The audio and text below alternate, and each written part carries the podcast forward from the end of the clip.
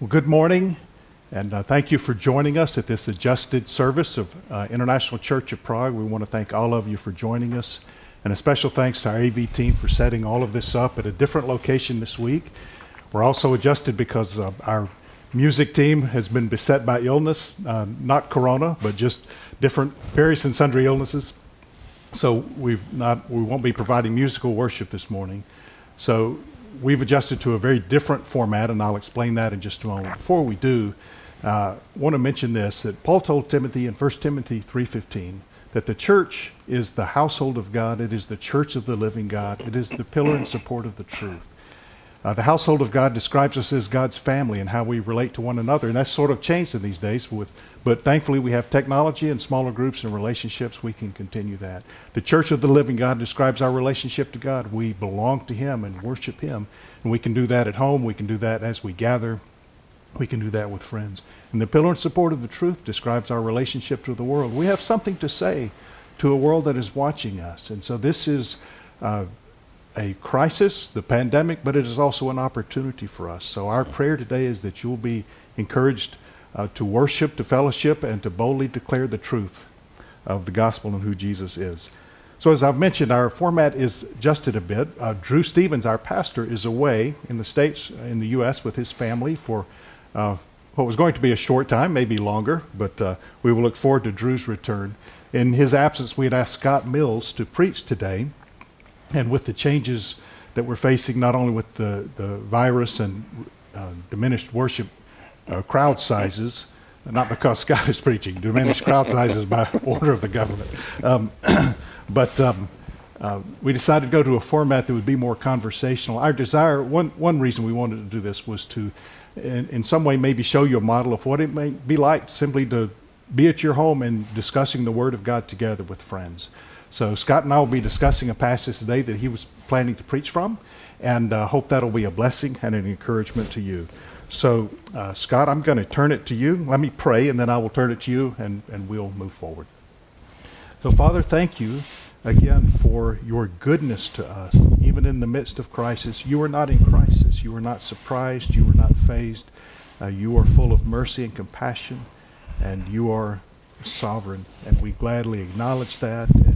Pray that you will help us to not be overcome with fear, but to trust you, to be worshipful, to be bold, to be faithful with what you ask of your people in this opportunity. We really don't know what to do. Day by day, things are changing so rapidly, so we struggle to know what to do. We pray you'll give us wisdom and boldness to simply be faithful to you day by day. I pray, Father, for all who are listening today, that this format, that this time together will be a blessing from you to each of our hearts. And we ask this in Jesus' name. Amen. Well, Scott, welcome. Thank you. Yeah, I'm excited to do it this way. It's obviously very different, but these are different times and extraordinary times. And one of the big goals we talked about this week as we changed kind of the passage we were going to teach through, was how will this look over the next several weeks? Life is obviously going to look very different for many of us, the way we interact with others, and obviously we can't gather for a time of worship. But that doesn't mean we shouldn't be living lives of worship. And so we're going to look at a passage today in Genesis 22 where the first time the word worship is used in Scripture. Okay. But it's obviously a little different. We're going to just sit and chat, and nobody needs to adjust their screens. We really are this handsome. This is really what it looks like. So you can just think about this as two handsome guys having a conversation that you guys are joining in with us on. So we'll use our imaginations. Maybe for you, but if nothing else, if our context is boring, at least you have something nice to look at. So that's the goal for here.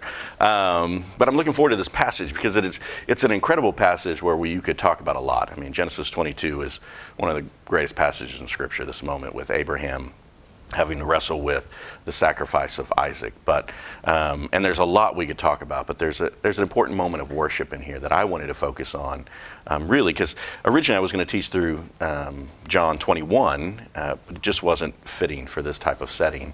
And the more I thought, the more I prepared this week, I thought, if we're going to be in our homes, if worship, at least corporate worship, is going to look very different over the next couple of weeks, then how can this look different in our lives? And maybe it should, really, I'm hoping and praying that through this passage it should affect our future work, corporate worship time, that it will look different, the way at least our hearts and attitudes are with it. So what I'm going to do this morning is I'll read the passage, okay. Genesis 22 in its entirety, and then you and I can just kind of talk through it together. Sounds good.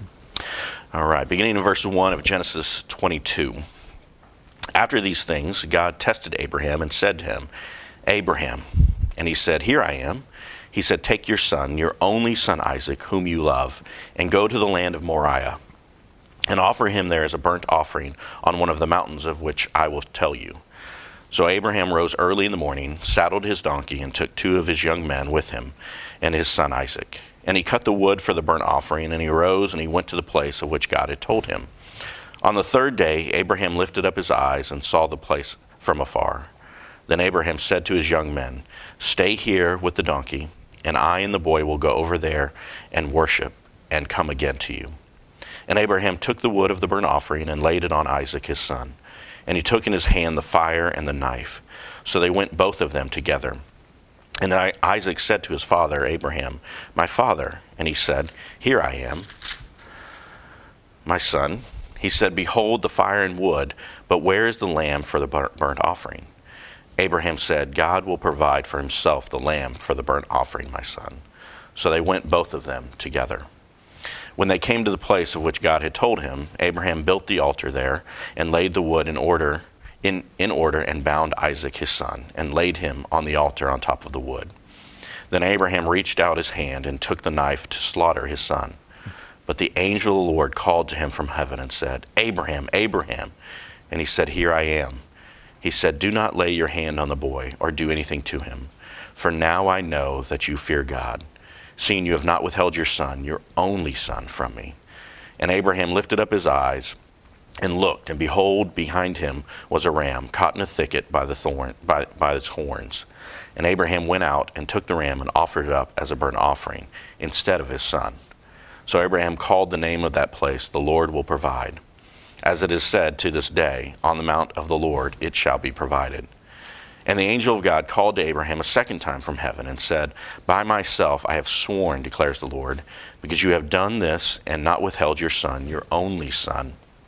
I will surely bless you, and I will surely multiply your offspring as the stars of heaven and as the sand is on the seashore. And your offspring shall possess the gate of his enemies, and in your offspring shall all the nations of the earth be blessed, because you have obeyed my voice. So Abraham returned to his young men, and they rose and went together to Beersheba. And Abraham lived at Beersheba. Okay. Now there's a lot going on in this passage sure. that we talk about. But, you know, one of the things obviously we want to focus on this morning is this incredible act of worship. And I'm going to read a little quote by Charles Stanley. It said these words, Most Christians in most churches have never worshiped God. We go to church, but we don't worship. We sing songs, but we don't worship. We listen to sermons, but we don't worship. All of these things may be elements of worship, but they are not worship in and of themselves, which means that you can do all of them and yet have failed to truly worship God. We Christians often make the mistake that the means of worship are worship itself. And I think that's what I wanted to kind of really see in this passage somewhat this morning is we have this incredible moment where God comes to Abraham and asks him to do something unimaginable. I mean, this is his son. Even God reminds him, you know, your beloved, your only son. Now we know Abraham does have another son, but this is the promised son. Right. This is, you know, his beloved son Isaac that God had promised that all nations would be blessed through him, that he expected him, his offspring to come through this. And he tells Abraham that I want you to take your son and kill him.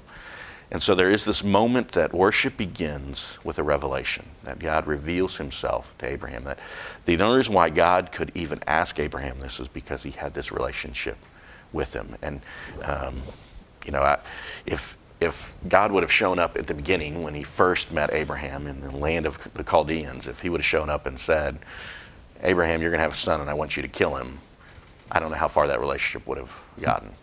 But at this point, Abraham has walked with the Lord, and he's seen God's faithfulness. In his old age, he had Isaac, this promised son. And so God comes to him and now tells him he has to sacrifice him. And so, you know, kind of the first question I wanted to talk about this morning is how do you see you know, the role of Scripture playing in worship. What is that role? Does it even have a role? Oh, well, yeah, I mean, I would say it's crucial. And, you know, by that you're saying because God approached Abraham, this wasn't Abraham's idea, but it was, he wasn't trying to impress God, get God's attention, but this is the initiative for this, started with God. Yeah, and for me, I see that playing out with Scripture. I mean, as Jesus said, you know, God is spirit. Those who worship him must worship him in spirit and truth. So I think God's truth has to guide everything that we do in worship. It also tells us who we worship. His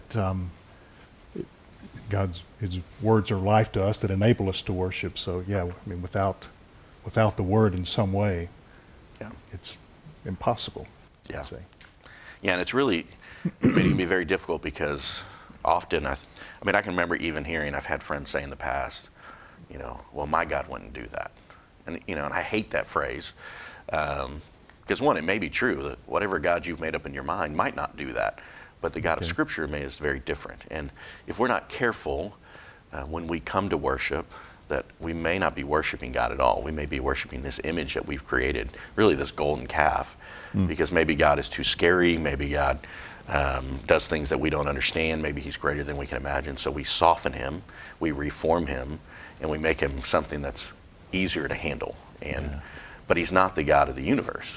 And you know, the amazing thing about Scripture and the importance of it is if we're not careful, the God we worship will not be the God of the universe, and that God has chosen how to reveal himself. We don't get to choose who he is. We don't get to tell him, hey, this is the way you should act, that he's revealing himself to us. Yeah, we don't come to him on our terms, but on his. He is God. How do you see people, I guess, making God in their own image these days? How do we do that, like even with the crisis, the corona thing right now? Yeah, and I think this plays out.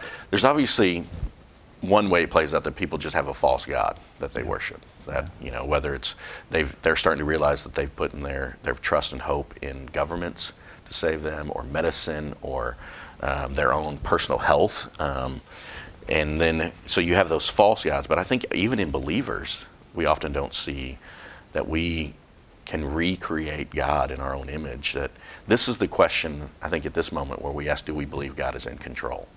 That Scripture clearly says that he is, that there is nothing beyond him. And then and I think often when suffering happens is when people struggle with this question. They look at people, and you'll hear, I mean, this is a strong argument from atheists, or at least in their mind very strong, that if God is all good and all powerful, then how can there be suffering? It's just not right. There shouldn't be suffering in the world. But that's not what we see in Scripture, that we see that we live in a fallen world. And in fact, we see the opposite actually taught from Scripture, that suffering is going to come, that we're promised it, but we're given this hope that God has overcome that Christ ultimately has overcome the world. And if we're not careful, we'll see something like a pandemic, or we'll allow our lives to be driven by fear rather than peace. And the beauty of God's revelation, knowing that he's in control, is no matter what happens around us, no matter how crazy the world seems, that God is firmly seated on his throne. And, you know, it reminds me of the beginning of Isaiah. You know, I think it's Isaiah 6 where he says, in the year King Uzziah died, is the way Isaiah begins to write the chapter. And it's a very big statement that he says, because, you know, in those ancient days when a king would die, there was great uncertainty, because nations knew you were now vulnerable. There was a power vacuum.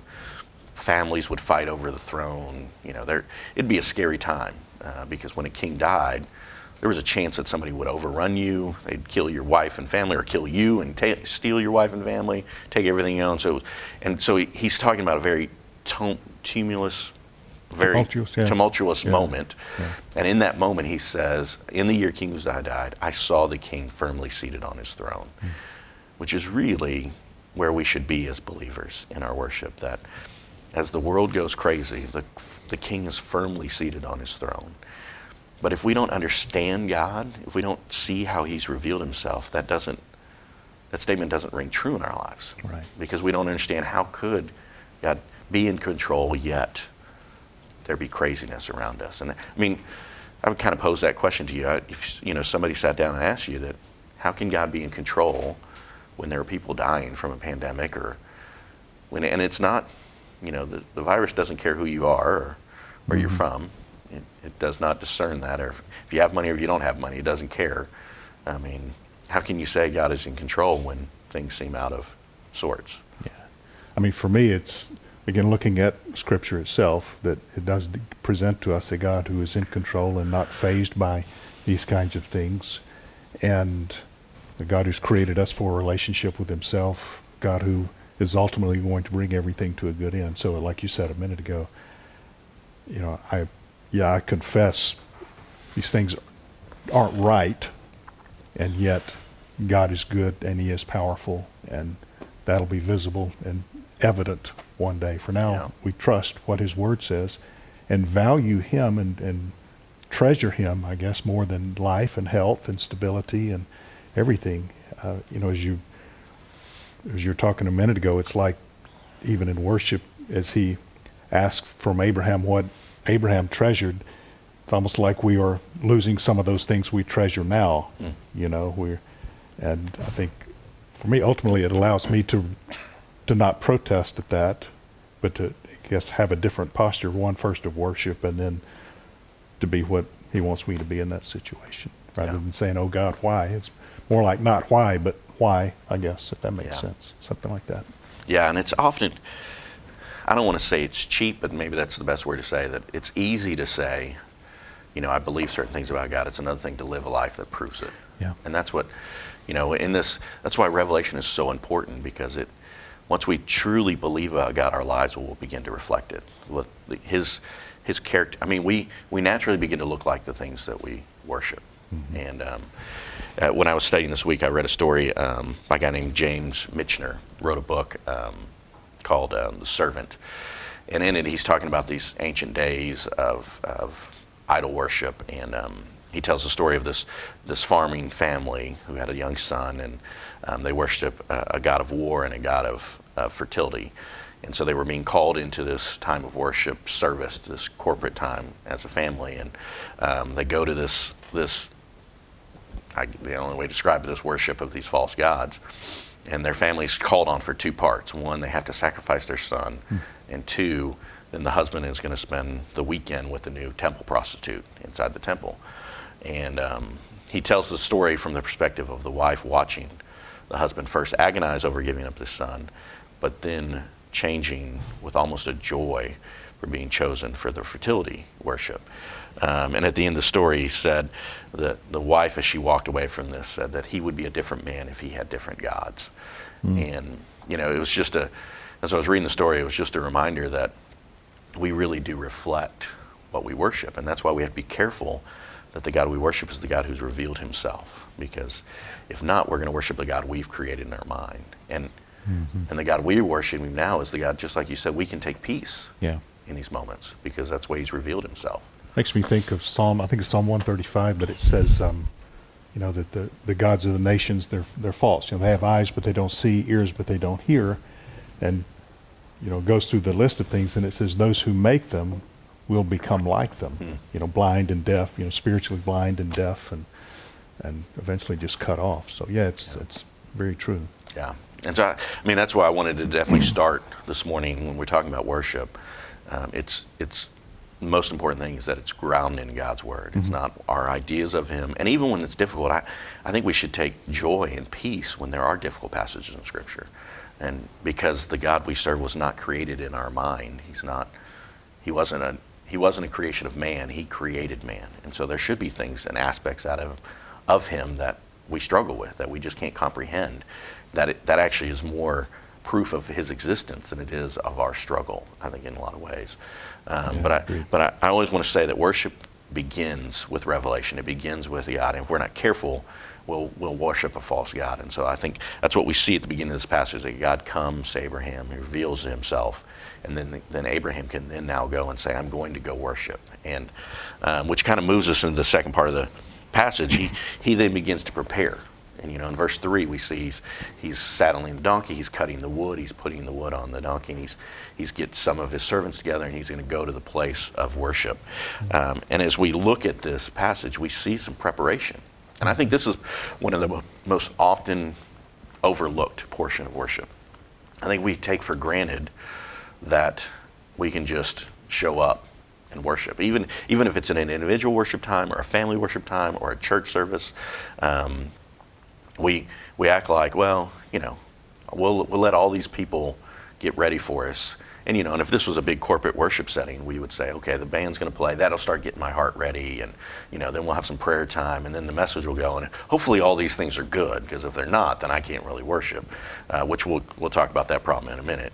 But even in our own individual times, we don't often prepare. And it's ironic to me, because we prepare for everything in our lives. I mean, to look this good, I had to prepare this morning to get ready. You know, I brushed my teeth. It took me hours. But, you know, I had to brush my teeth. I had to brush my hair. I took a shower. I, you know, made sure I was clean. I put on clean clothes.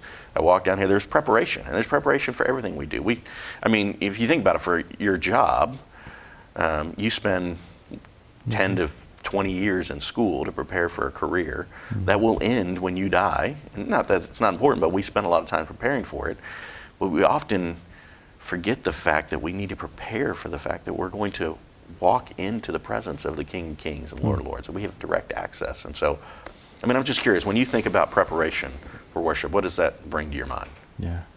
I mean, for me, it begins, you know, in the morning. I mean, and it's a daily habit for me. I'm not always consistent, but desire to be, just starting with the Word and prayer and reading Scripture.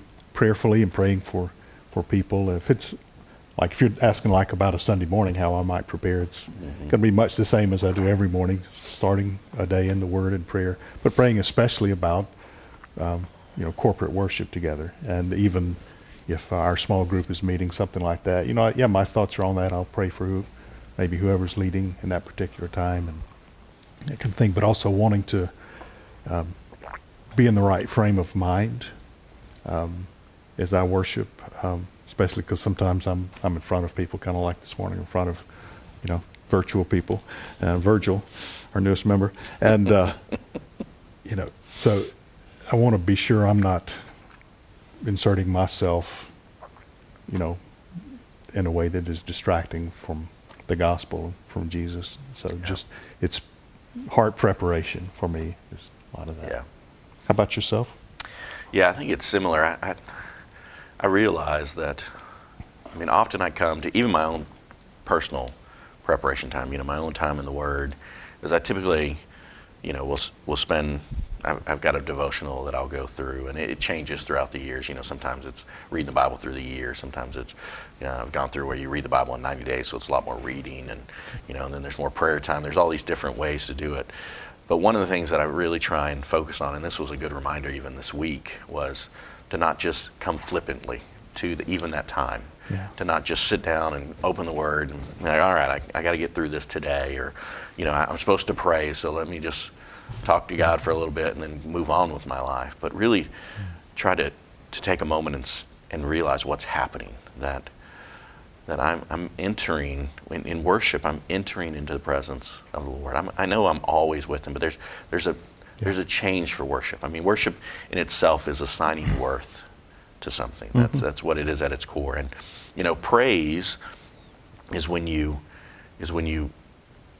elevate what somebody does. So when we're in praise, we're talking about the things that God has done. But in worship, we're worshiping who He is, not what He's done. It's Him. And I think sometimes I mean, if I'm being honest, I do it very flippantly. I just sit down and I go through the motions at times. And it was just a great reminder this week to check my heart and to really sit down and remember who I'm speaking to, and the time the incredible privilege to be able to just sit at the feet of Jesus and learn and to read His revelation, to understand Him better. And that would just cause me to worship more instead of coming at it lighthearted. And I really don't do well, I think, preparing for corporate worship. I think I just, you know, often it's a stressful morning. I think our enemy knows very well. Oh, sure. He wants to distract during that time. And so you're always running around. There's always somebody late. There's always something that goes wrong. It feels that way. Sanctification is tested, especially family. I know when our children were home and smaller, we had 4 kids and Yeah, we're smiling by choice by the time we... The distance between, the journey from home to church was more one of repentance. That's right. It always seems that way. Yeah. Instead of that moment, as a family to be able to prepare in your heart. Because corporate worship, I think, is unique and special in itself. There's a reason why we gather. And obviously, we can't do that right now. But I think it's just a good reminder to see Abraham prepared for this moment of worship. He didn't just get up and go. Yeah. I think God is showing us that there is this preparation of our hearts and our minds before we come to Him. Yeah. And there is... and I don't know where that line is or how we do it. There's an opportunity where we're always with the Lord.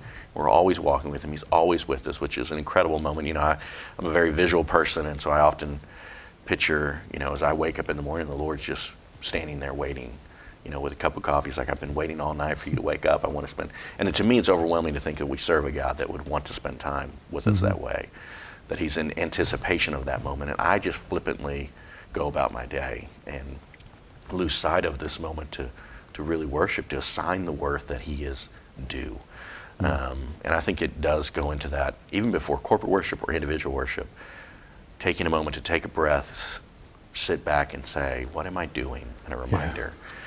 And I think we need to make it a daily habit, not just for our corporate time, but I think it would change our corporate worship services as well if we would come prepared, that our hearts are prepared.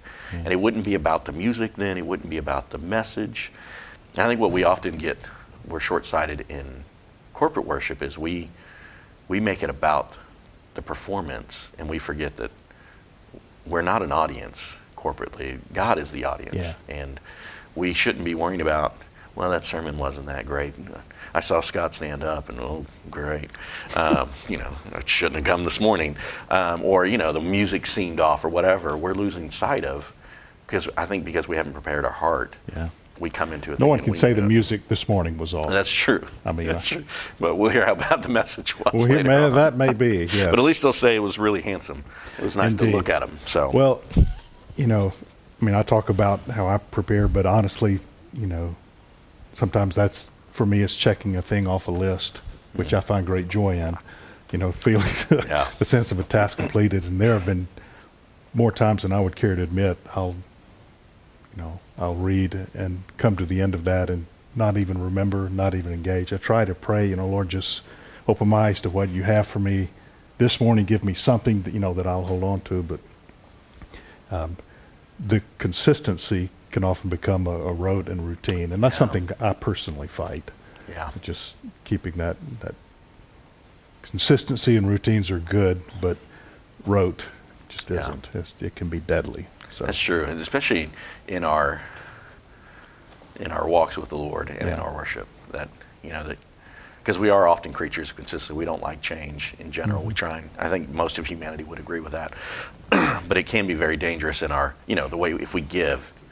We should give consistently, but if it's just some part of what we do, we just throw some money in the bucket, then is that really worship? If we sing songs, is that really worship? If we're, if we're just reading the Bible because we're supposed to read the Bible every day, that it becomes just a routine that we're doing rather than an act of worship to know the Lord. And so, I think what I love about this passage, you have this building of this worship that God reveals himself, so Abraham knows God, wants to worship him, even with this horrible task that he's been asked to do. And then he moves into this part where he begins to prepare for this act of worship. But then we see in the next few verses, 4 and 5, that he actually separates himself from the servants. And I think there's a very intentional reason why he does it. I think, the passage doesn't tell us, but I would imagine that if the servants saw what was about to happen, they would probably have tried to stop Abraham. That's just my logical thinking of it. I can't imagine them seeing Abraham tie up Isaac and think that he was in his right mind. Yeah. And so there, we see this moment where Abraham separates himself from the servant. He keeps him there. He says this incredible, statement that we will go up there and we will return. So, obviously we could talk for days about this passage, but what I wanted to focus on really for worship was the fact that he separated himself. And I think there is an aspect of worship of separation, not only for God, but for our, and I'm not talking about separating from sin. That obviously that should be a part where we're trying to get our hearts right before the Lord. There's that confession and being separated, but you know, when you think about being separated for worship, what does that make you think of? Or I think, at least to me, maybe the idea of focus, engagement, maybe dedication. I think of even the word holy meaning, you know, separate or set apart. I think it's, maybe it's an intentionality, I guess, to focus on the Lord rather than circumstances or what else is on the list for that day or anything, but maybe a resolve to engage in worship. Realize this is a sober and serious and good and joyful thing. Yeah. Yeah, and I mean, I think you either said at the opening when we were talking before it began that, you know, that to being careful in worship to not be a distraction for others, I think is big. I mean, you know, and it's this interesting, I think in corporate worship, this, I don't want to say it's a tightrope, but it's this interesting kind of tightrope that we walk on, that you want to be engaged in worship, you want to be able to enjoy that time of worship, but you want to be careful that the person next to you can't enjoy worship because they're so focused on you. And that, so there is this, you know, we want to be careful that we don't become the distraction to somebody else's worship. But I think especially in these days where we're having to maybe be at home, I think this can be very important to think through what are the things that distract us from worship and how can we separate ourselves from them. And you know, I use my wife as a great example. You know, she's an early riser and she loves it because she can get up before everybody else and there's no distractions. That you know, she has, and it's funny, she has her routine. She knows exactly where she's going to sit. She has her, you know, her quiet time, almost like gift bag set up. She knows where she goes to. She has all the different things she needs. She has her cup of coffee. She has, you know, her Bible study she's going to do. She's got her little lap desk. I mean, she knows what she's going to do for it, and she does it because she's separating things that would distract her from that time of worship. And you know, I think often, especially as we're going to have to spend time in our own homes and we're going to have to worship from maybe something where we're not together corporately, it's good to think through how do we separate the things that would distract us. Because I know for me personally, my mind can wander very easily if I'm not careful. And it's not to sinful things necessarily. It's just, you know, if I'm not careful, I'll catch myself. I could be watching this message and be thinking about, oh yeah, there's some things I need to get done this week, and my mind just goes off, or there could be something that catches my eye. And so I think we need to be careful that we don't allow things to distract us, to separate those things during our time of worship. And I do think it's probably easier to be distracted at home with a smaller group of people you know well. I'm more likely to pull out the phone and, quote, multitask while something else is going on. Yeah. You know, I pretend I've got my Bible app open, but you know, I'm really solitary. So when we're together, I need to really look at what you're on your phone. No comment, you know. So yeah. But yeah, just the relaxed atmosphere. I think, I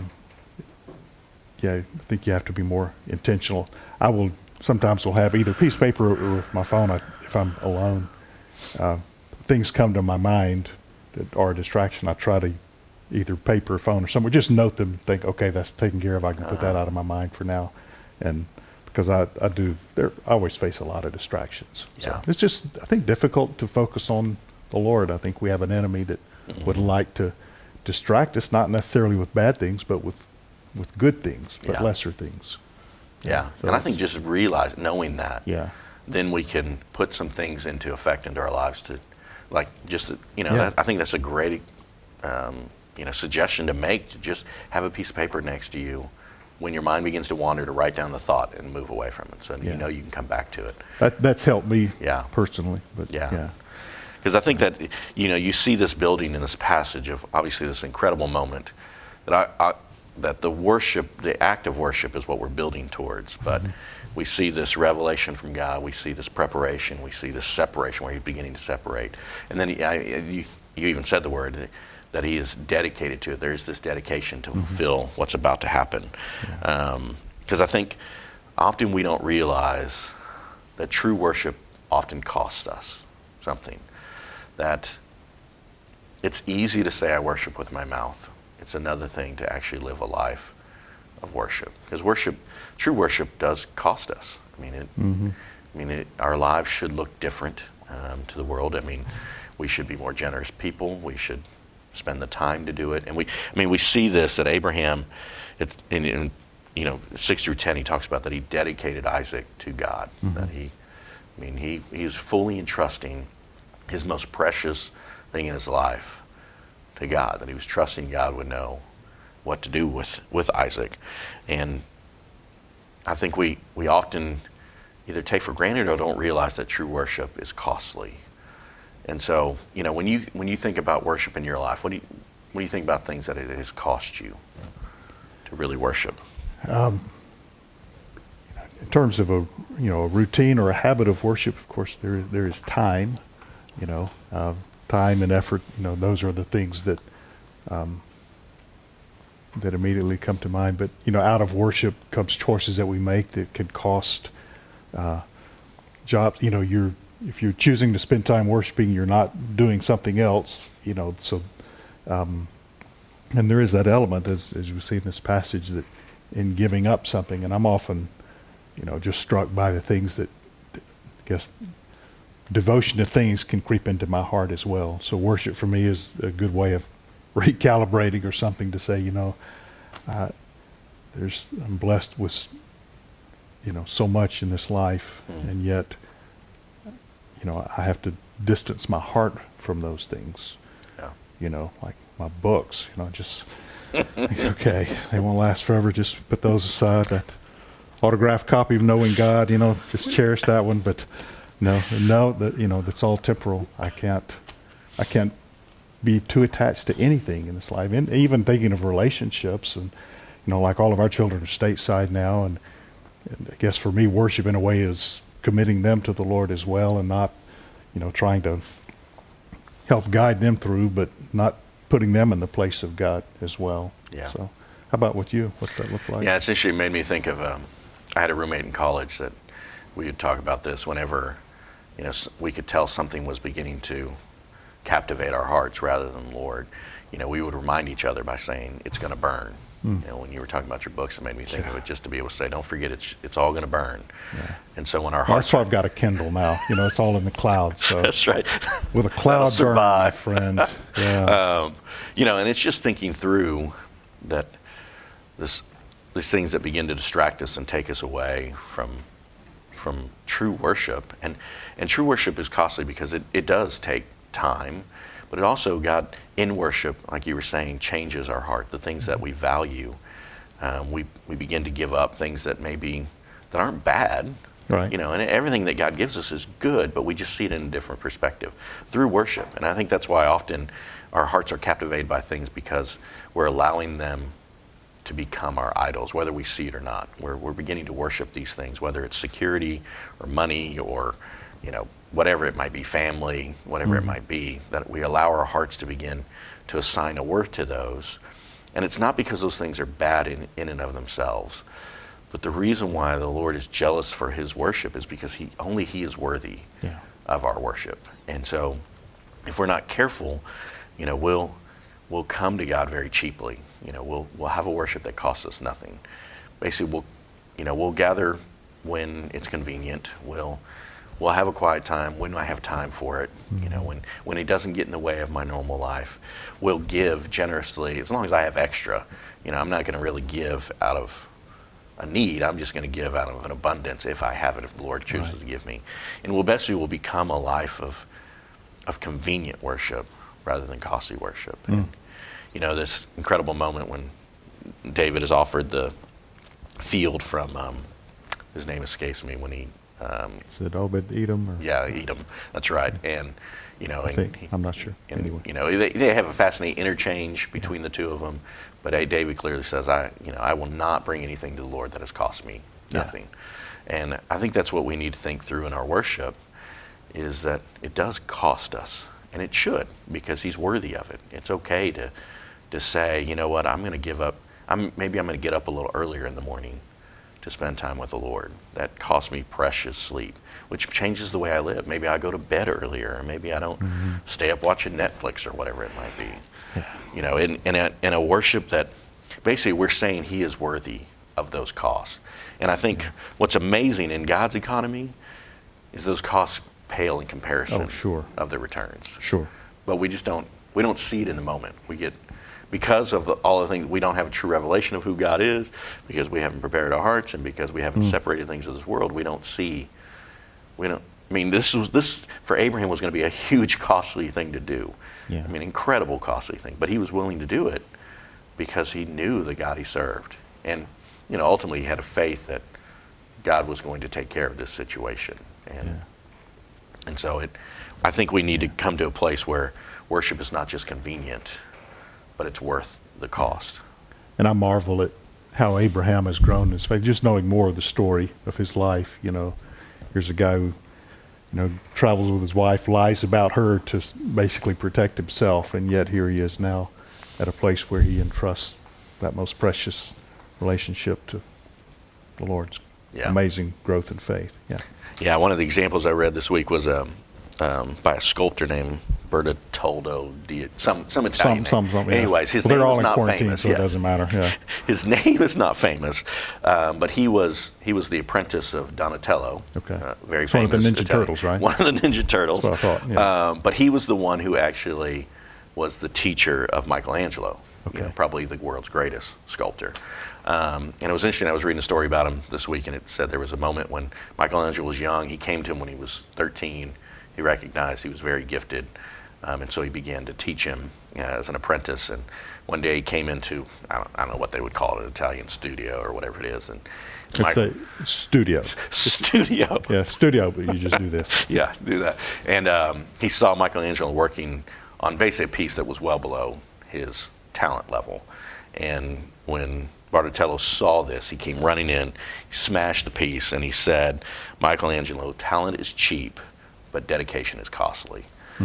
And as I read that, I thought, you know, that's really the picture of worship, that, you know, saying I worship the Lord is cheap, but living a life that proves I worship the Lord can be very costly, but it's well worth it. And so we see that kind of play out in this passage, but it doesn't end there. I think probably my favorite part of the passage is kind of as it wraps up. You know, we see 11 through 19, you know, Abraham, obviously we see God's provision.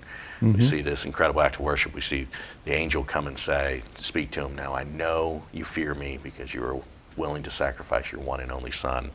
But at the end, in verse 19, he says that he left that place and he went back to Beersheba.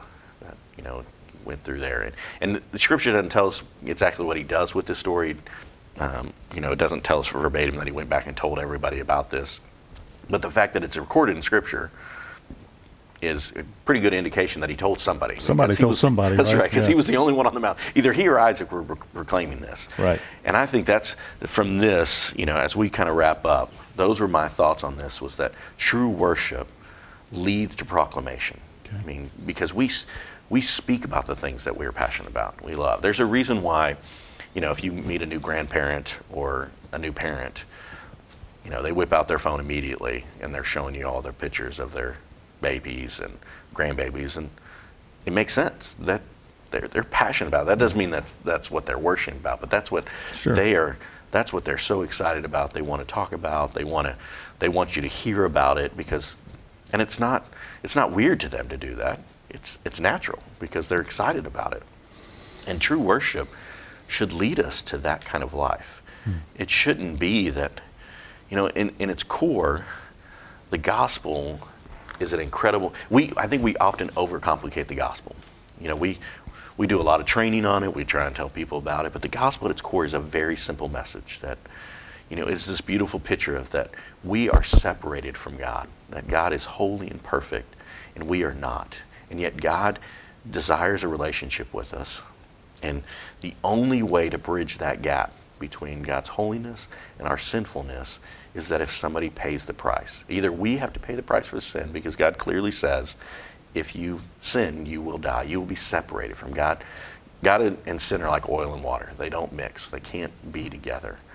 And so there's a problem with humanity, and we are separated from God, yet God in his great love, while we are his enemies, while we are separated from him, provides a solution for that. And in that solution, he provides a perfect sacrifice. Because basically, The reason why Jesus had to come was because it was man that sinned, so man had to pay for sin, but only God could live a perfect life. And so we have this God-man in Jesus. God took on flesh to pay the price for us. And in that is the good news. The gospel is good news because we realize we're sinners and separated. Yeah. There is no good news. The reason why for so many people, I think when we try and share the gospel, that it doesn't make sense is because we don't really share the bad news. They don't understand why they would need good news. If you just tell people you need Jesus because he has a wonderful plan for your life, what does that do? But if you come to a realization that I'm a sinner separated from God and will be that way for all eternity, what can I do to be saved? That's really, you know, the question of the Old Testament is, how can sinful man be made righteous before God? How can we be made right? And Jesus is that answer. And when we come to, and obviously people, the hard part with that is the dead are dead. You know, there's no, he's more dead than someone else. You're dead. You're either dead or you're alive. I mean, like spiritually, is that what you're talking about? Yeah, we're spiritually dead. And even when we're talking about a dead person, you know, we don't ever, you know, you wouldn't ever walk into a morgue and say, well, that guy's really dead. I mean, that guy's dead. Mostly dead. I mean, we just say the dead are dead. Yeah. And so, and in the same way spiritually, the only way somebody comes to life is that God begins a work in their life. But the gospel is the tool, the power that brings that about, that the realization of our sinfulness before God, and yet there is a way to know God, a provision that in Jesus' death and sacrifice, that what we're really putting our faith in is not, you know, people, I think often is just say, you know, I believe in Jesus, I'm putting my faith in Jesus, but what we really mean by that is that what we're saying is we believe God has provided a way, that I was dead and separated from God, and God has provided a way. And that, you know, that's a long way of saying we often talk through a lot of gospel presentations. We help people refine it and talk through it. But the gospel at its core is very simple. Right. It is an outpouring of the thing that we worship. It is, we walk with the Lord so closely that we can't help but talk about him. And, you know, as I was preparing, I thought about when I first saw the movie Gladiator. I don't know if you've ever seen Gladiator. I have seen it. Okay, good, because I was going to convince you if you had not. I think I have it on VHS at home. That's just embarrassing. But so I remember to this day, I can still clearly remember when we went and saw this movie. I was actually with my in-laws in San Antonio.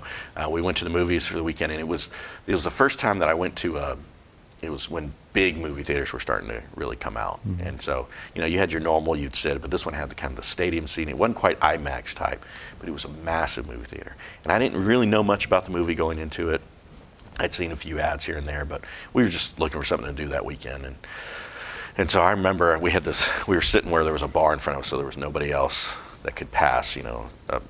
And I can remember leaning forward and just being so engaged by the movie and the storyline. It had everything. It had, you know, a general that became a slave that took on the emperor of Rome, and I could talk about forever. But he took on a slave. He took on the emperor who became the Joker. And You're mixing movies up there. Okay, so sorry. So they had this incredible movie, and I remember just leaving that movie there and thinking that was the greatest thing I've ever seen. And I was just excited about it. And that week I went to work. I worked at a bank at the time, and I remember talking to all my coworkers about it to this day. Have you seen this movie? And if they hadn't, I was just convincing them of it. You got to go see it. It was so amazing. I mean, it's life-changing. It's got everything you need. There's so many great lines, and you know, I was making an argument for it. And if I had a guy that told me, I don't really care, I would have just been shocked, because I would have thought, well, how could you not want to go see this movie after how amazing it is? Then I would have thought there's a problem with him. And you know, at its core, that's the way our walk with the Lord should be. Yeah. That's what it should look like. It shouldn't be something that we have to go home and prepare for every day, but it's what we're passionate about. It's how it should come out in our daily lives and look like it. And I think often, if we take a step back and look, and even, you know, I'm ashamed to say, if I look back over my last week, what are the main things I talked about with other people? I think it reflects what's really important to me. And I think if we take a step back and say, what are the things that I really talk about with other people? That's probably what matters most to me. Yeah. And you know, when you think about the last week, or you know, this isn't confession time, But how do you think this plays? How does well, look at the time. Yeah. How do you think this plays out in your life? What does that look like for you? Yeah. You know, for me, it's well, it's just like you said. You know, tending to talk about the things that are important. And then, I mean, this week there are important things. You know, dealing with our rapidly changing. You know, travel and living situations here and wondering about things, you know, so you kind of get into crisis mode. So there's been a lot of that, you know, for me, in thinking about connecting worship to proclamation and this story, I think about how just, again, being rooted in worship helps us have a posture of proclamation so that we're not just saying, oh God, I worship you, therefore I'm stuck in this country away from my family, or, you know, focusing on what it has cost me. But instead, I think it helps us ask, what do you want of me in this moment? What do I need to be? What do I need to be to my children who are in a different country, to my, you know, to my mother who's among a very vulnerable segment of population, to other loved ones, to those around me, to, you know, having a crew come together to put this service together. And, you know, so it's, I think, helped me have a posture of worship, and that's to move from fear, move from the inconvenience and the rapidly changing thing to, Lord, just simply this, you know, this is an opportunity. You are worthy. How do we represent you well in this situation? Yeah. Yeah. And it's, I think this gives us this great opportunity to be able to speak truth into lives because we worship, and we have a peace in the middle of it, because we know there are a lot of people that, whether we realize or not, that are very scared right now. And being able to see a peace in our life because of the God we worship, you know, can change lives in that. Yeah, and there is fear all around us. I was talking with someone a few days ago about how it seems like in the U.S., even before Corona, there's just a fear culture fed by a variety of complex factors, but we see it everywhere now, you know. There are some things to be concerned about. We, you know, want to try to find that balance between being wise, being reckless, but not being bound by fear. And I think for me, worship really helps, you know, give me the posture rooted in the things that are important. Yeah. You know, the Lord and who He is, and then I can face the inconvenience, the rapid change, the adjustments that we're all having to make, and the inevitable loss at some level. Yeah. Right now, I can't think of anyone I know who's confirmed with this illness, but I've learned about others, you know, in the process. So yeah, it is the broken world we live in. Yeah. Well, and I think this passage just kind of reminds us of, you know, not only this incredible act of worship, but just this picture of, I think, this challenge for ourselves as we go about our week, that we're going to speak of the things that are important to us. That's a natural, it's a gauge that you can look back over your weeks, and you can look back at your life and say, what is most important to me? I always think of, you know, whenever we make a trip back to the States, sports obviously is a huge deal in American culture. And I'm amazed that if I go to a church to speak, or you know, I'm with guys that I don't know very well, that's typically a common bond, is they all want to talk about sports. And some guys talk much more passionately than others, and, you know, you can't say a bad word against their team, and they just, you know, they cry with their team. They basically, they almost worship their team. Almost. It's close. But in it, you know, there obviously there's a line that moves from being passionate about something to making it an idol.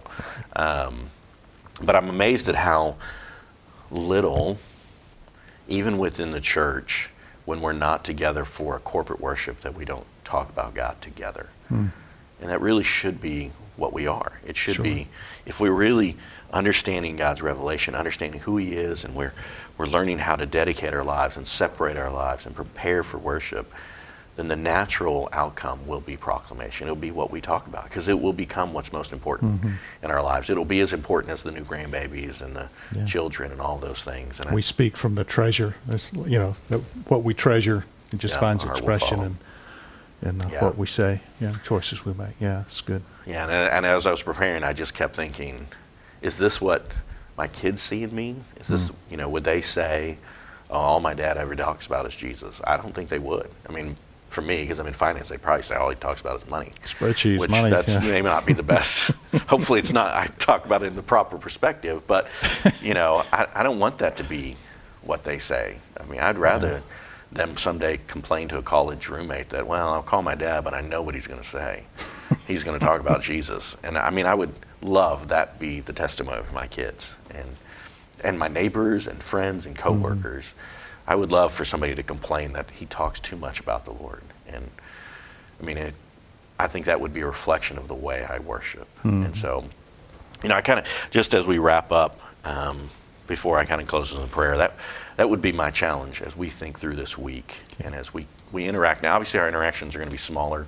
Yeah. You know, we're not going to come into the same amount of people as we would. We're not going to be able to gather corporately. But there are options like with WhatsApp and, I mean, a lot of social media ways that we can communicate with one another. So, yeah, we live in a day and age where we probably are as connected with people as ever in human history, even when we don't see them face to face. You know, we still are very connected with people. Yeah. And I think that would be the kind of the challenge to think through is my worship causing me to act differently, to speak differently, to live differently?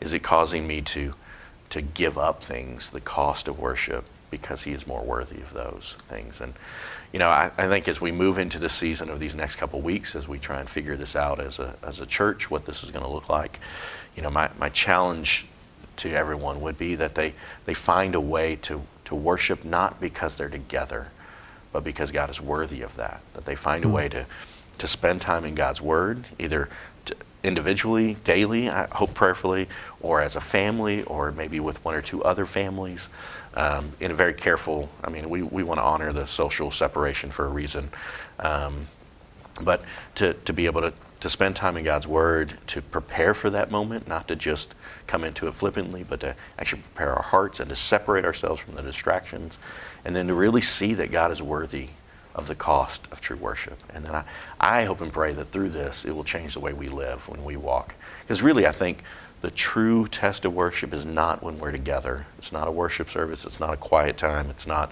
our time in the Bible, but it's how it affects when we walk out of our doors, how we live our lives. And so I think that's the real reflection of what kind of worship we're giving to the Lord. Yeah, it's good.